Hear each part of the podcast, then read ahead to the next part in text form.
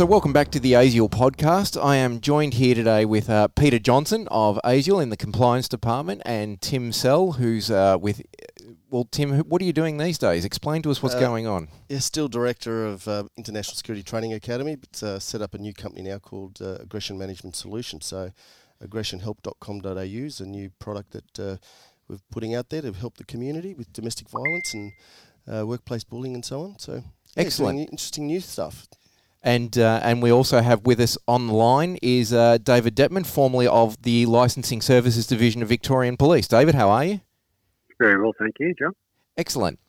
So, Peter, Tim, David. Obviously, it was reported in the phone in the uh, Age yesterday and a number of other different places that there have been uh, quite a number of license suspensions here in Victoria, all around um, fraudulent or things like fraudulent character references, um, and then there's some issues supposedly around the use of student visas applying for uh, security licenses and whatnot, which is a thing that's somewhat unique to Victoria. So I guess the first question becomes, you know, why? Why are we seeing so many things be, or so many people having their licenses suspended in Victoria? And understand that there's not a lot of information publicly about this yet, so a lot of this is going to be speculation. But is Victoria doing something different, Peter, or something wrong that the other states aren't doing? Why are we seeing this happen? I don't think they're doing anything wrong. I think it's a matter of what is happening, and either by opportunistic situations exist that people want a job and they're seeing as an avenue of opportunity. Uh, to apply for a security license in Victoria, there's a process. Uh, you indicated Victoria's got a slightly different system. Victoria can allow students and even holiday uh, people that to apply for a security license. That's not necessarily what the security industry supports, and ASIAL does not support that nationally. And that does create difficulties in checking someone's probity and also for that person to meet the requirements of having reference checks. And this is what base the base of the problem may be. And we're not quite sure, as you indicated, but it's a problem that exists that the regulator undoubtedly has seen a problem, a fraudulent conduct, and are dealing with it in a investigative manner from a policing point of view. And it's got, generally speaking, nothing to do with the security industry broadly. It's a process of people looking for work and the regulator managing that process. So Victoria's got a slightly different process, but uh, we're not we don't we're not sure of the details yet, and we're just waiting for those. Okay, Dave. Be, Tim's obviously going to have an opinion on this, so I'll bring him in in a minute. Before, but before we do, you you've worked for many, many, many years in the licensing services side of things. And when I was talking to someone from New South Wales yesterday in their licensing division, they sort of said, "Look, the whole student visa, holiday visa thing's a bit of a, a no-brainer for them." Obviously, there's an angle that we're missing here, though. Why, in your opinion, has it been deemed appropriate in Victoria to accept those kinds of applications? If you can answer that question. Oh, I think that um, you with appropriate controls, uh, international students can be licensed, but it it's you've got to apply those controls. So the two things you know that stand out to me. I'm trying to recall all of this, but uh, you know one thing is the training. Um, I'm sure the issue of training will come up. So um, we work very closely with training providers and um, uh, you know to ensure the quality of the training. Um, what that is today, other people can comment on. And the other is um, this issue around um, references. Um, and I do actually uh, forget exactly what we did with references, but I know um, working with uh, the people around me, we had a fairly tight control um, on references. And just on this particular incident, it, while there seems to be a number of people, or you know, a large number of people involved, it uh, it might also tie back to a um, single um, person, or you know, a single person who's actually providing the fraudulent documents. So I think it's probably very good investigation by the by the police uh, at the moment to actually catch that person. Yeah, well, Tim, this is something that you touched on when we started the conversation before we were rolling, but you mentioned from a, a reference point of view that's always struck you as being a little bit odd because the way I understand the reference structure here in Victoria to work is that you have to go to someone who has to be deemed suitable to provide a reference, and that might be a doctor, a lawyer, a dentist, whatever it may be. Give us a, give us your insight into that. You deal with this every day, being in the training side of things. Yeah, so uh, with International Security Training Academy, obviously we've trained about 200,000 students, not only here but around the world. Uh, we find that Victoria has the highest standards, I believe, in the world when it comes to licensing and probity. And that's got a lot to do with the way Steve Frost originally set it up. And David, you had a lot to do with that, with Miles uh, setting those standards in the earlier days. And I don't know of any other country or city, state in the in the world that has the standards that we have here in Victoria. Um, some of the issues that we have with this, uh, I guess, character references, where we're requiring a person to go to their doctor, who they may see once a year, or a, a, teacher and ask them to put their profession on the line to say that they are a person who's capable of carrying out their duties honestly, fairly, and efficiently, and put their name, uh, their, their signature on a document to state that. And it's it's quite a, difficult task or ask for anyone to do that. Um, I had a one fellow who was born and bred in Australia. He was a farmer. He was 65 years of age. He did a security course with us. Lovely man. Uh, we spent obviously uh, four four weeks with him and uh, he, he didn't have anyone that met that criteria who could give him a character reference. And I think that went on for nine months to, and eventually he, he gave up and didn't get into the security industry. So I think there needs to be a more practical approach to their suitability. Uh, the security trainers are with these people for two, three to four weeks they know whether they're punctual. They know whether they're they're telling the truth. They do put them through role plays and scenarios and examination conditions. So maybe there should be a little bit, little bit more emphasis on the trainers or the assessors. Yeah, but having said that, I mean, look, anyone who runs their own organisation knows, or anyone who's been in management knows, you bring people into an organisation on a probationary basis. So they have to work for you for three to six months before they can be made full time and I couldn't. I've had hundreds of instances over the years working at our former organisation, Australian Media Group, and now here, where we have people coming in, and for three months you'd think they're the best thing in the world, and then mm. you know you give them a full time job and they turn into complete shits. Mm. I mean, people can pretend. There's got to be. There's a reason for the the character side of things, but what strikes me as being unusual is people who are on student and holiday visas and character references, long term character references, seem mutually exclusive. How can I, if I'm only here on a holiday or as a student for a short term, how am I meant to find someone who knows my character? Mm. Well, that's right. It's an impossible task, really. I think that's the difficult part. Look, students and holiday people, they create a different problem. And if they're the bulk of the people on this particular scenario that's, uh, that's been uh, come to light, that's one problem. We've also got our visa holders that are legitimate people coming to Australia, and they may also suffer from that same area of getting that reference. But really, the, the important aspect is is the probity and the ability for the regulator to be able to confirm the integrity of the person's background. And if that means it's by some means of a reference check, I don't know whether that is actually the most important thing of having someone write a good letter for you. I think the more important thing is the individual has had an appropriate probity conducted on them to enable them to enter the industry, having gone through the appropriate training, and then get the license. A, ref, a bit of paper saying someone's a good person is not necessarily a strong position to take for a person to actually move into an industry sector. So I think there's opportunities there for that to be reviewed. Um, other other jurisdictions don't place as much emphasis on that, but every jurisdiction in Australia now places emphasis on probity, and we have some jurisdictions like Victoria that place greater evidence also on criminal intelligence. And the industry encourages the regulator to do that, and that's what the regulator's role is to enable yep. that probity to take place and the criminal intelligence to be used on a person's suitability to enter the industry. We well, want people to enter the industry. Yeah, Dave, I'll bring you in here because look, it's easy for people like me to leap up and down and say, "Oh, LRD should be doing a better job," or you know, this, that, the other. But you know, I imagine these things cost money. They take people and they take time. And you raised an interesting point earlier when I was talking to you about this. I said, you know, it's easy to say, oh, well, licensing services should have been doing a bloody better job of checking references. And your response was, go ahead. well, I think, you know, there are, there are big issues here. And it simply isn't um, simple at all. You need to take into account multiple things, and if you just take that whole thing around um, probity, uh, you know, it's a it's a problem for legislators everywhere. And you have the difference between, you know, you know, the subtlety of the words that you use. So, you know, I know in some acts, um, you, they talk about a person being of good character, and in other acts, they'll talk about a person not being of bad character. And you know, when I started, um, and even as a concerned citizen, so I think you know the knowledge I've got now is you know would be just as a concerned citizen also. I thought there was no difference between those um, those two um, sentences, but in fact there's a mammoth difference, um, and picked up by legislation, so, uh, by courts, I should say.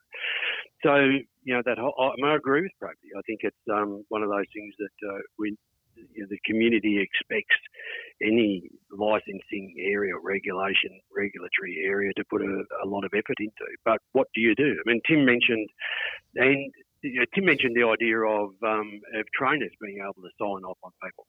And knowing Tim, um, you know, if Tim said someone was of good character, um, I would generally accept that. But not all trainers uh, are like Tim or some of those, you know, the top half dozen uh, trainers in Victoria going going to the public record. So you, you're caught there, and you're right about um, about costs. I mean, the regulators, again, even as a concerned citizen, um, the regulators work within the uh, legislative and financial constraints.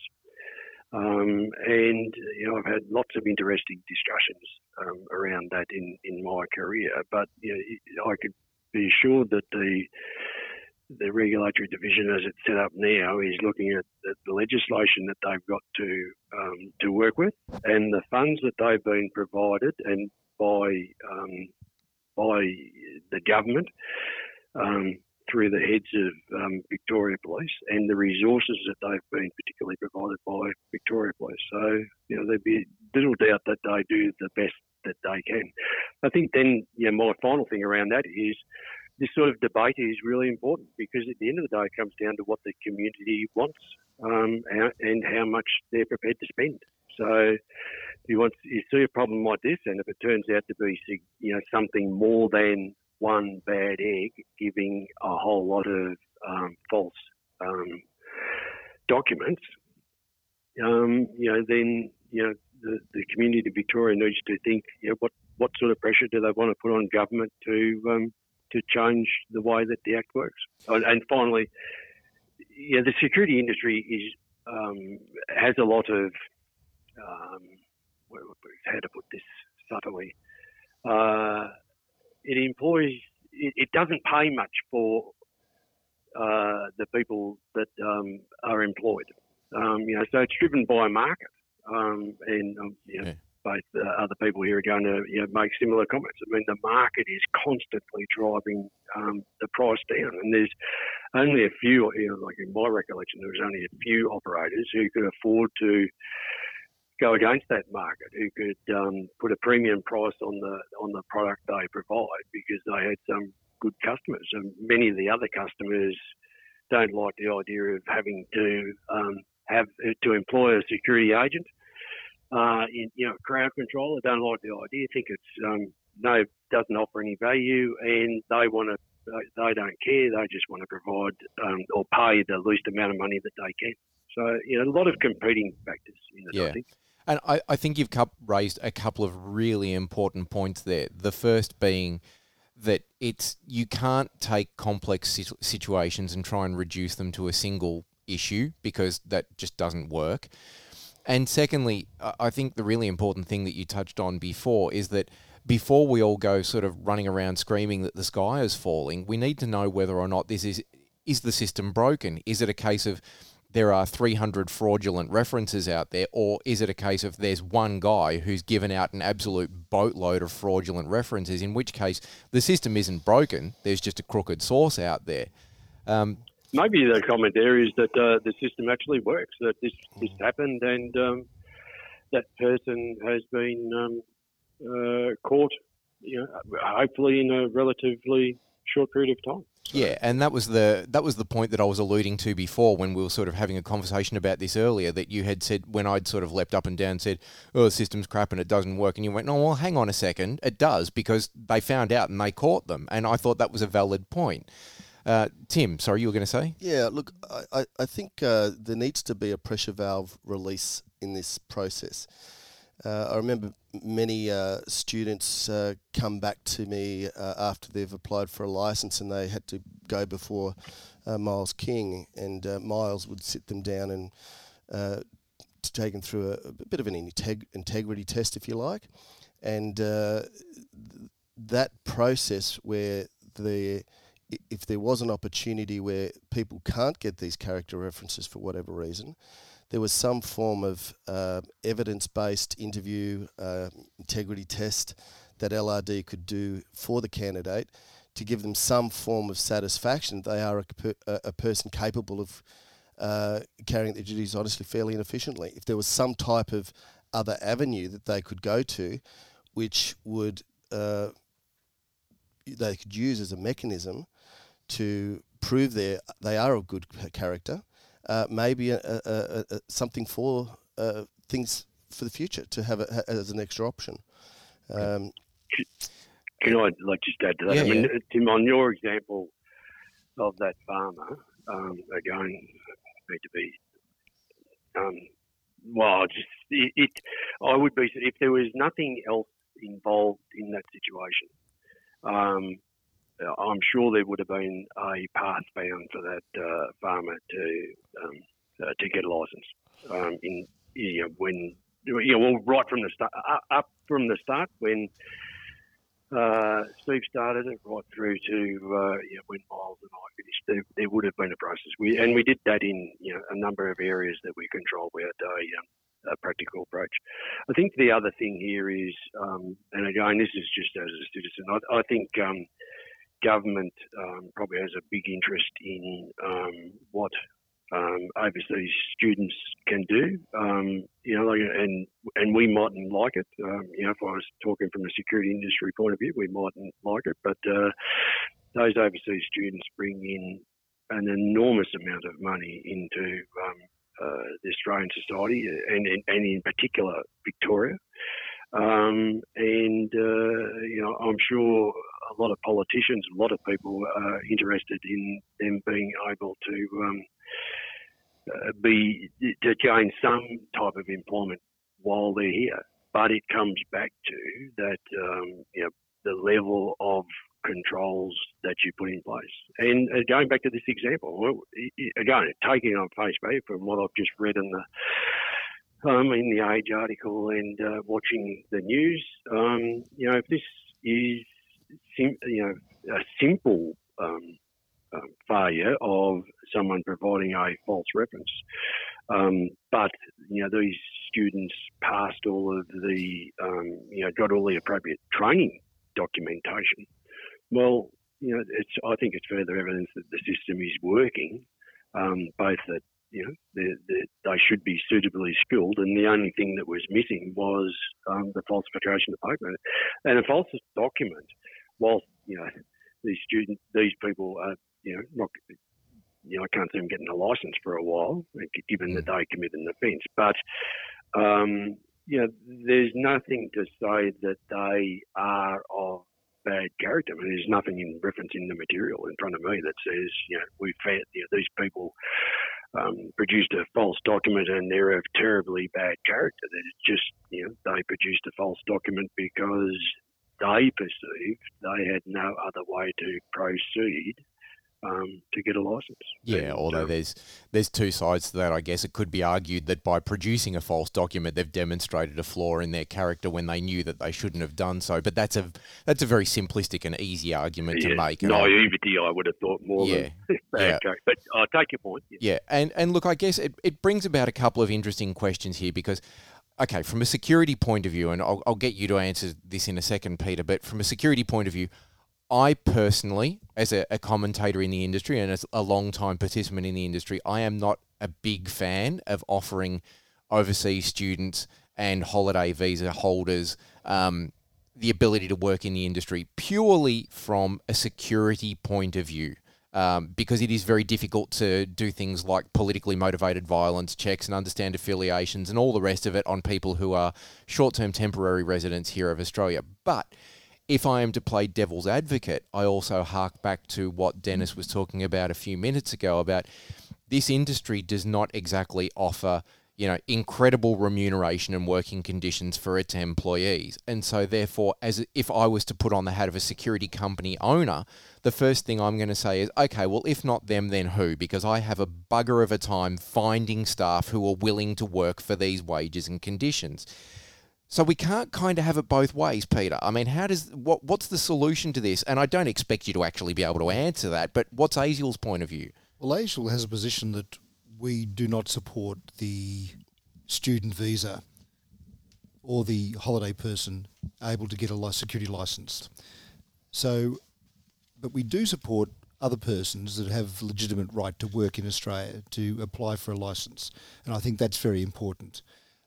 But the other area in relation to what David indicated is that I do believe that the system probably worked and have identified a failure, and this failure has got nothing necessarily to do with any security organisation. It may be just a combination of many people see an opportunity to achieve this reference that they're required to provide. If it's fraudulent, deal with it. If it's a mistake, if it's, uh, as uh, David indicated, persons being naive, let's deal with it in that capacity as well. But we don't support the student or the holiday person in the security industry. As you said, there's concerns in relation to security. But on the other hand, we've got a security officer that is required to go through significant probity, significant training, no problems at all. And they're going to work in clients' premises where they've got an, a, an avenue of opportunity. Uh, but we also have the other side of the coin where we have so many other industry sectors that have, we take the computer industry, where you can have a computer technician enter a client's premises, have intimate access to the client's systems and there's no probity on that. So we've got to get that balance, and I think David made the comment of getting that balance, and there's got to be a common sense approach. And I think from an industry point of view, once we see the end of this inquiry that LRD are making and what is the root cause of it, there's opportunity because the Victorian government have announced a review of the Private Security Act. Mm. They announced that in the previous election, and they have now just funded in the Victorian budget $800,000 to commence that review. And we look that, therefore, that will start this year. So, therefore, we have an opportunity as an industry and as a regulatory body to get together and to actually clean up these anomalies, make it better, and I think that's where we need to focus our attention is to ensure that we actually move with the regulator and the government to overcome these inadequacies, but be very mindful that what we do in one jurisdiction, we would like so much to see more harmonisation. Yeah. And I think that's where we can get the opportunity of any change we make, make sure it's not a knee jerk reaction, make sure it's for the benefit of everyone and yeah. the industry and the regulator and the safety of the public as well. And I think that's the underlying issue here that it all comes back down to is that sort of national licensing model. And, you know, because if we had a consistent approach across the country, then you're not going to have New South Wales on one hand saying, well, that's dumb, we don't do that. And then you've got Victoria on the other hand saying, well, yeah, we do, and you should. And then you've got Western Australia saying something else entirely. I mean, yeah, the, the the mutual transportation of licensing or national licensing is a, an interesting topic. And, and Dave, I don't know, or David, I don't know if you want to sort of weigh in on this because um, you've been out of it for a little while now. But what are your thoughts on national licensing? Oh, you, it, so far as a regulatory point of view, I, um, I you know, I'm simply not up to date. But uh, I think it's um, very important. Um, I think you know Australia, you know, we're not we're, we're not big enough to be able to um, to you know have a situation where we don't recognise one licence from um, one jurisdiction to another. But I agree with the point that we've actually got to um, harmonise it, and um, I think there needs to be some strength there. Um, uh, you know, it's hard when you go to a, um, a meeting of, uh, of your partners in other states.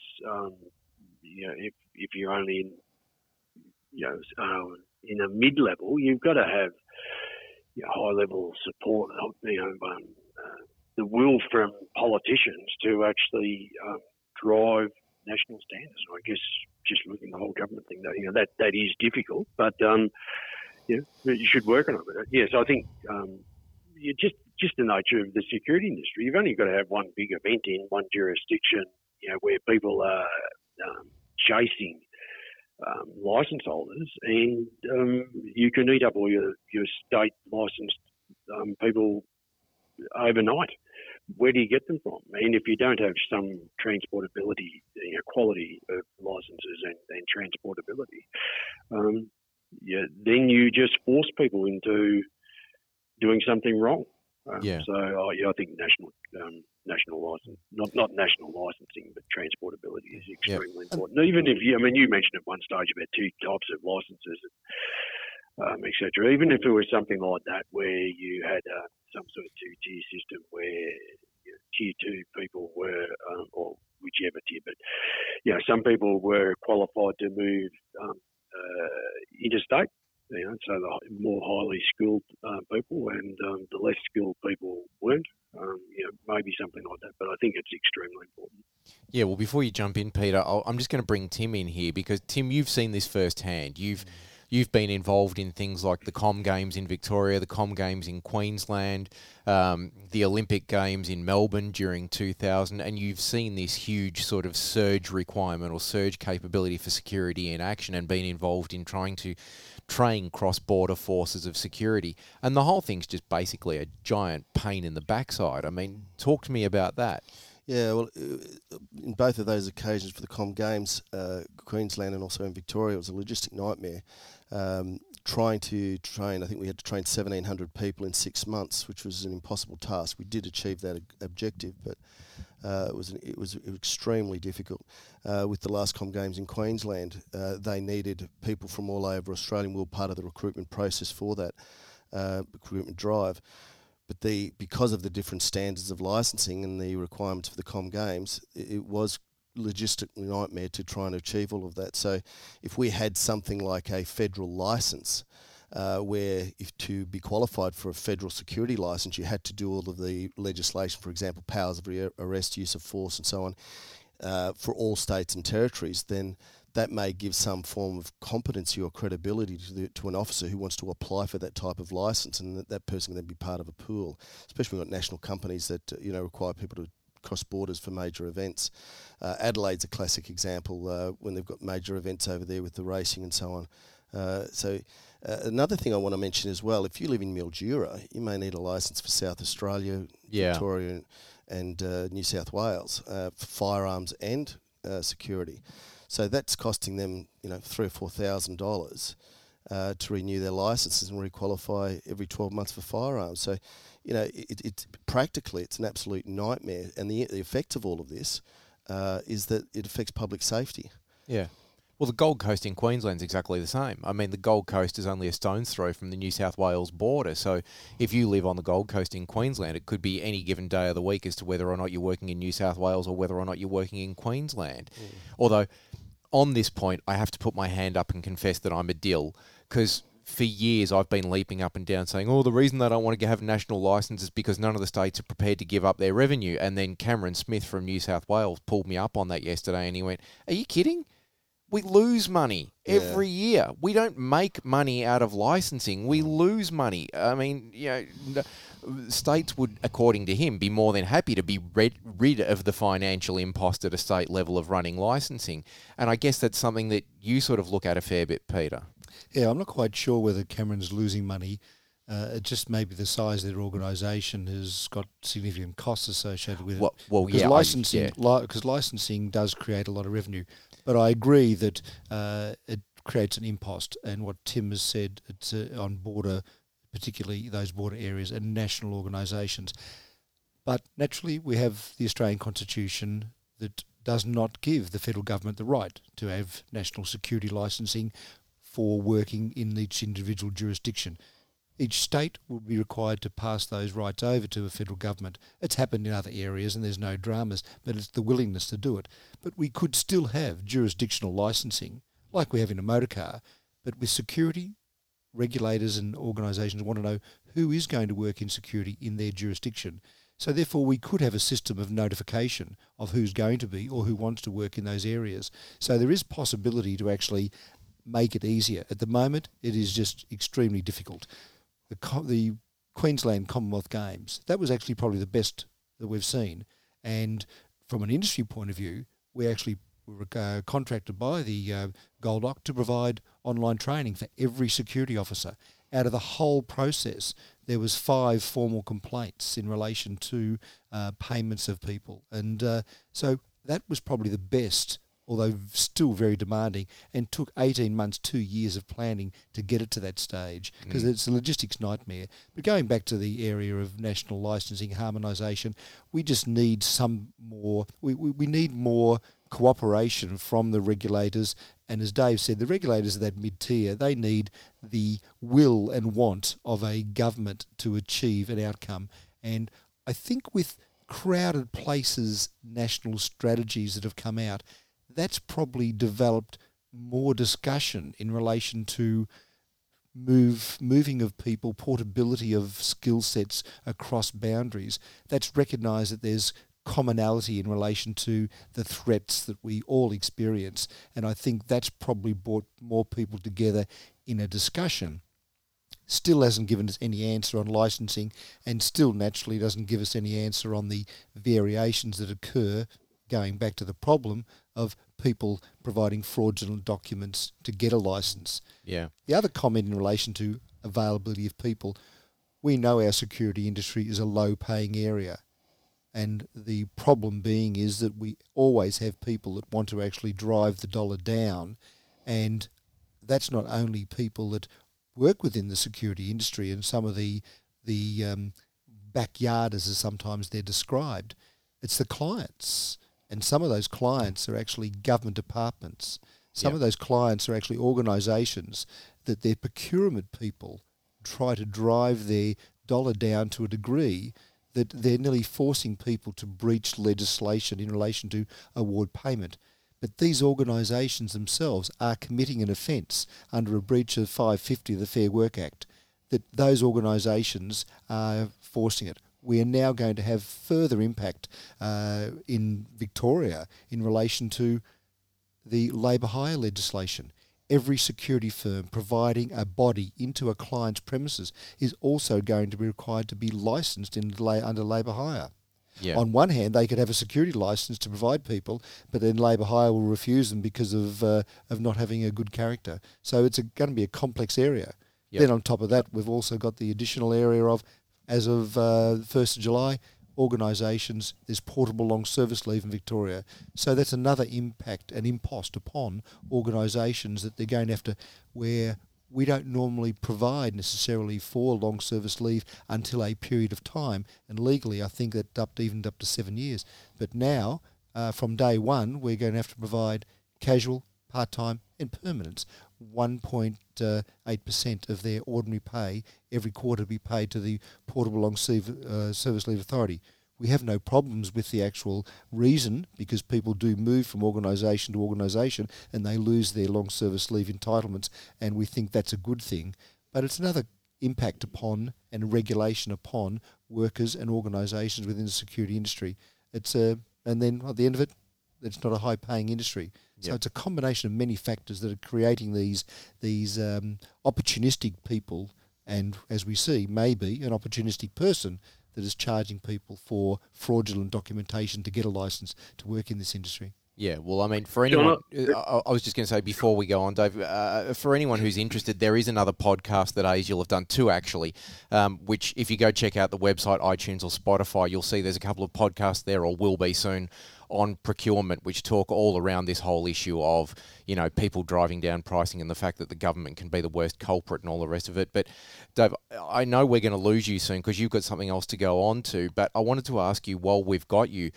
You're probably closest to the mutual transportation of licensing and the national licensing uh, argument, having worked with within LRD for years here in Victoria. I know you've been out of it for a while, but during your time there, was there any particular reason that stuck out to you or struck you as this is why we can't do this? The the um, the national actual, yeah national licensing national, or transportability. Oh, not not that I can not that I can recall. Um, no, I think it was. Oh, you know, I think jurisdictions, um, you know, protect their own, you know, protect their own uh, a fair bit, and I, I think some, um, you know, it, it, I come back to that point I made. I mean, you, you need strength. You need, you know, the government's actually well, um, not CHOGM, um, COAG. What's the COAG? Yeah. Yeah, uh, as I recall, brought in the thing about you know we will head towards uh, portability of occupational licences, and you know, and that's a great statement.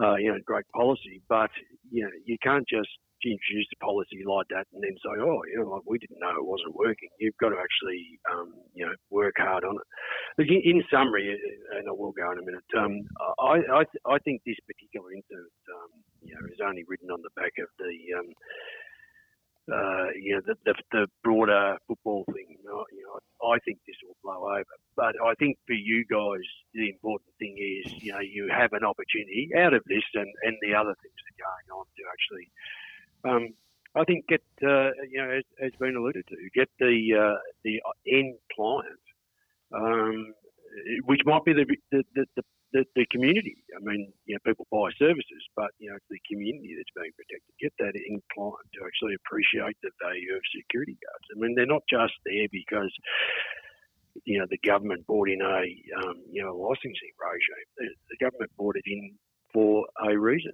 and and I think uh, two other things. I think there's there's needs to be some accountability. We were very close to um, pursuing a, um, a situation where there was multiple subcontracting, um, and we were interested in tying the uh, the head contractor to all of the accountabilities. And I, I just think this is, I think there is no legal doubt whatsoever, though I had a discussion with a senior person above me. I don't think there's any doubt at, all that the person who holds the um, the um, contract with the ultimate client is absolutely accountable for the performance of um, uh, those security guards, no matter how many times um, that service is cub- subcontracted down from a major provider through to some backyard. I mean, they can't say, "Oh, we didn't know." Um, you know, they got the contract. Uh, they they need to be accountable. And the, my final point is, I think it's great that um, you know they're, they're doing a review, but now as a, uh, a member of the community, I can't believe that uh, eight hundred thousand dollars is going to get um, you know this industry anywhere. Um, you know, if you want to look at this industry, um, you know the problems that it's got, you've got to have to throw a lot more money at it than eight hundred thousand dollars, and you need someone with some real clout um, to be running it because again, you only got to read the papers. You know, you know, as a member of the community to see, you know, the areas where there are significant issues, and it needs to be, you know, someone with um, great legal experience so that we don't have these. Um, um, what might you call them? I don't know, but bad legislation where you know people with good intent bring in legislation and then people find loopholes around it. I mean, it needs to be black and white that uh, regulate when there's some, you know, terrible behaviour in the industry, the regulator can come in and um, withdraw that license, but also withdraw the, um, the, the licenses of um, uh, what the venues, etc., around it. You know, because obviously the crowd crowd controllers and uh, the venue operators are often in cahoots. And Yeah. sorry, and one other thing is it comes back to, to training too. Uh, and Tim, I think would well both would um, appreciate this. We, uh, you know, that that process of the regulator and the training regulator being able to, you know, to go in and do audits of trainers and and um, you know, be able to you know wield a heavy um, hand when appropriate. I mean, it, it's a big, it is a big decision to go into a trainer, do an audit, and um, and withdraw that trainer's license when you you impact a lot of people. But but at some stage you need to be able to do that. Um, and you know, some trainers um, just think it's all Mickey Mouse. You know, like you know, they can't touch us. They, you know, we're going to have to do something really bad for a long time, and they'll never find out anyway. So we're right. Um, you know, you've got to provide those regulators both in the security industry and the trade and the training industry with the the powers and the resources to be able to do their job um, right. And we keep talking about this. You know, in in the whole community, in a whole lot of areas, we talk about oh, you know, that regulator's not doing their job right. Well, you know. I have no doubt that nearly every one of those regulators would say we are underfunded for the roles and responsibilities that we're given under the legislation that drives us. It's as simple as that. I mean, try it. I mean, we, I can say the Victorian Security, the, the regulator, the Victoria Police makes no money no money out of uh, the licensing, go into, you know, it's all worked out on a fees basis. Yeah. Anytime that uh, you know people try and push it and say, you know, if you want us to do this job, you need to give, we need a better computer system, or we need more resources, we need more investigative resources, or whatever. The the multiple levels of kickback you get um, to that is disheartening. Yeah, and I I guess on that too, you know, uh, the the thing that strikes me about this whole situation that's arisen over the last couple of days is that it's very easy to point the finger at the regulator and say there was a flaw there because you know these all of these false references came through, but 400 people, if that's the number that's been alleged, don't just happen to come across the same person who's allegedly providing references if it is the one person doing it all someone has to be cluing people up. And so I don't think it's necessarily the regulator that we need to look at here, but maybe, and I'm this is just my opinion, you know, maybe we need to look at the security company that most of those people were working for, or maybe we need to look elsewhere because there's got to be a common factor involved in this that allowed those people to say, oh, I can go to this bloke and he'll provide me with a reference. Obviously, the person providing the reference has done the wrong thing, but that does that doesn't happen by osmosis. That doesn't just magically occur. Dave, we will let you go. I think that I think that's right, and um, you know, I wouldn't. Yeah, I, I don't know who uh, did the training, but have to ask the same a similar question. I think the investigation will find out some interesting things for you as an industry. And uh, yes, thank you. Uh, thanks for the opportunity, and good luck, uh, the three of you. Yeah, thank you. Thanks, Dave. Enjoy the rest of your day. Bye. All right, thank you. Bye. It, yeah. So sorry, Peter. Go on. Yeah, Dave's got a, a point there in relation to that.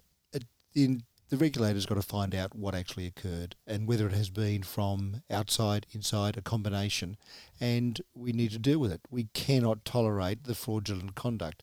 Having 400 people have their license removed, that will place pressure on certain sectors of the security industry because we do struggle to attract people, and that's been that circular argument that. Mm we attract people that can't do anything else. That's not necessarily so. We've got some fantastic people in the security industry, but at times we do struggle to find good people, and the the return on their investment is not high. So they will look at opportunities to how to actually save costs. But how what money these people may have been paying for these fraudulent documents or the alleged uh, conduct that they may have taken, it's going to be interesting to see what's happened and if it has been fraudulent conduct, they should be treated in that manner, and regulators should deal with them accordingly. And let's clean that sector up if that's what's required. One of the questions I wanted to ask you, Tim, because one of the allegations that was made in this uh, in this report in the Age yesterday was that, you know, alleged there, allegedly there are people working in the industry on either student or overseas tourist visas who allegedly lack the ability to communicate in English sufficiently, whether it be through written or spoken English. And I'm, I'm sure there's plenty, plenty of anecdotal evidence out there to support that. And I'm sure we could all exercise a fair stretch of confirmation bias and go, oh, yes, I've experienced that before as well. But from a training point of view, how is that possible? Aren't there tests in place to try and weed this sort of thing out? Yeah, it's, a, it's an LRD requirement and also uh, an ASQA requirement where if someone's uh, attending a course, they need to do a, an LLN, learning, reading, writing, numeracy assessment. Uh, it's also a comprehension assessment. Uh, once they've satisfied the assessor, then they can in turn enrol in the course. Um, we've put a lot of emphasis out there in the industry to employers to say, well, if you are in- interviewing someone and this person can't speak, can't fill out an application form, uh, and they've got a security license, then that needs to be reported to LRD. That once LRD receives that information, they can in turn investigate the RTO and go through that process, which which happens.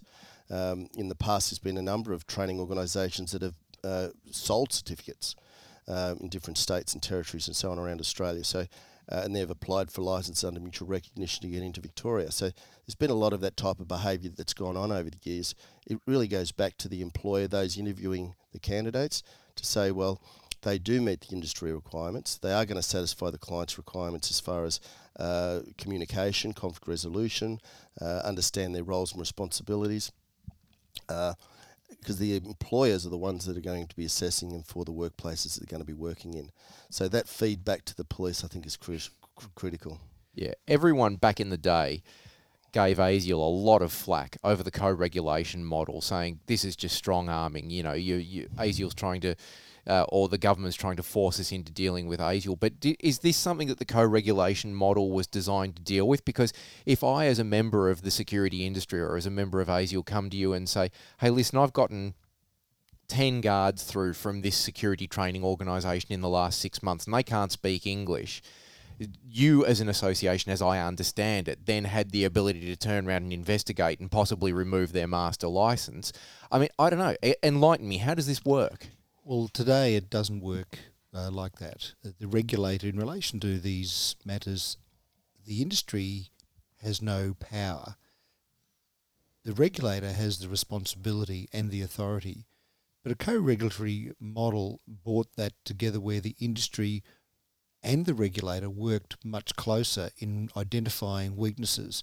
To give you an example, ASIAL have over many years reported certain organisations, and some of them may have been ASIAL members that we couldn't deal with because we don't have the investigative authority, and and we did not want to damage the investigations, the formal investigations of regulators and governments. But some matters that we've reported to regulators, we have not seen an outcome until two years later. Mm. So things do move slowly at times, as David indicates, sometimes it's resources that are not available. But in this situation, who can train, what training organisations are allowed to train in certain jurisdictions are approved by the regulator as well. In other jurisdictions, just approved by ASQA. But going on to the training area, we will we have seen significant improvement in recent years on the LL and N. And now with the review of the training package that's now approved, there is 14 common units, no no electives, all core, 14 units of core units which have been reviewed for entry level training for crowd control and unarmed guard. ASIAL has recommended there's 130 auditable hours of training. That's the most ever in mm. any jurisdiction. Victoria has been conducting 128 hours of training over what has been 17 units of competency. Western Australia 115 hours, New South Wales 105. Any other jurisdiction, whatever the training organisation provided, because the certificate was taken on face value, where those other regulators, uh, they actually, the, the policing regulators more so, place some hours on that training. But it's a, we I used the word harmonisation before. We have got so many anomalies. We look at Tasmania. You don't even need anything to actually service or install electronic equipment. You can come out of jail today and be installing alarms tomorrow in Tasmania. Where's the probity? Where's the where's the harmonisation? Where's the commonality? Where's the consideration of public safety? The industry is hitting our heads with governments, and we've been we work very well with them. Uh, don't get me wrong, but we hit heads to try to actually achieve a better outcome. And I think there's a lot of opportunities and continuing opportunities, but I think we just need to be more proactive. The industry needs to, and we have a reporting process where organisations are reported to ASIAL, can be reported to regulators, but then when it gets into that regulatory regime, do they have the resources? Even the Fair Work Ombudsman will not investigate matters unless there is really a what they term as being a maybe a live body. but there's actually relevance in the investigation because they don't have the resources either. So it comes back to a combination of many things. But great opportunity uh, as a result of this. We can only improve as a broad industry. Who's Yep. responsible? Not quite sure.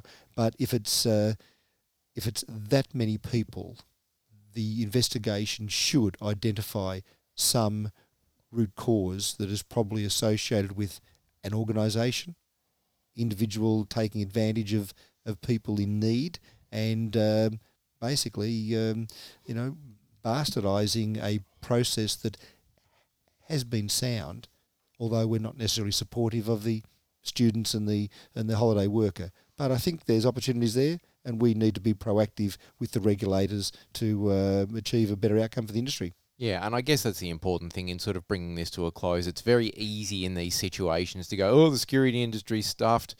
Um, but this is an opportunity for us to do better, really, to acknowledge that there are flaws, to see where there are things that can be changed, and then work towards what can be done differently. And not just individually, but as an industry. These are always opportunities as an industry to, uh, you know, try and do better next time. And no industry's perfect, and I don't say that as a throwaway, but, you know, you have issues in the medical industry, you have issues in the uh, legal industry, you have issues in the financial industry. Uh, you know, so every every industry's got its bad apples, and we've just got to look at this one and say, okay, well, what have we learnt, and what can we do better? What do we need to work towards out of this? Tim, Um, sorry, go on. yeah, sorry. Um, yeah, I, I just think it's a credit to LRD as well for picking it up. And, uh, you know, the, the changes that come out of this, as you said, John, are going to be, you know, f- for the better for the industry. So, Yep. Uh, And someone somewhere's in a boatload of poo. That's all that matters. We hope so. Yeah, yeah, gentlemen, thank you very much for your time. John, pleasure. yeah, thanks, and John. uh, listeners, if you would like more of the ASIAL podcast, you can go to the ASIAL website, www.asial.com.au, or you can find them on Spotify, or you can find them at Google or iTunes, uh, or the Security Solutions website. And we look forward to joining you again next time. Thanks for your time.